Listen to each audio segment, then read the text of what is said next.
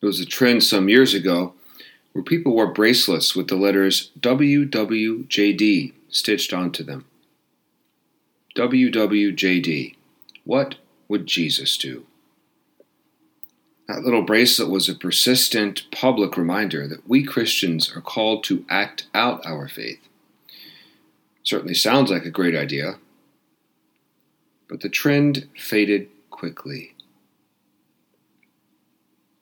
Perhaps people realized just how hard acting like Jesus can be. I was always too afraid to wear one. What would people think of me if they caught me red handed contradicting my faith, impatiently rushing to the front of the line, gossiping, telling a lie? Perhaps there's some irony in the fact that now I'm walking around in a priestly collar. That white tab pressed against my Adam's apple is like one big WWJD bracelet, a public reminder that I'm called to act like Christ. But we all are. That's the challenge in today's gospel. Jesus criticized the religious authorities of his day because they failed to do so. They spoke eloquently of God, yes, but they didn't always act like him.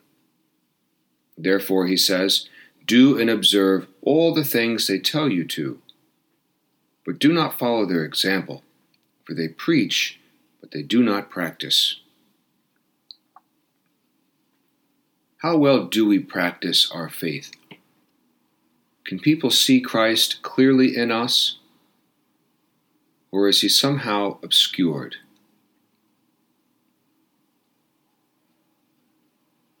Although those WWJD bracelets are out of style now, they make a timeless point.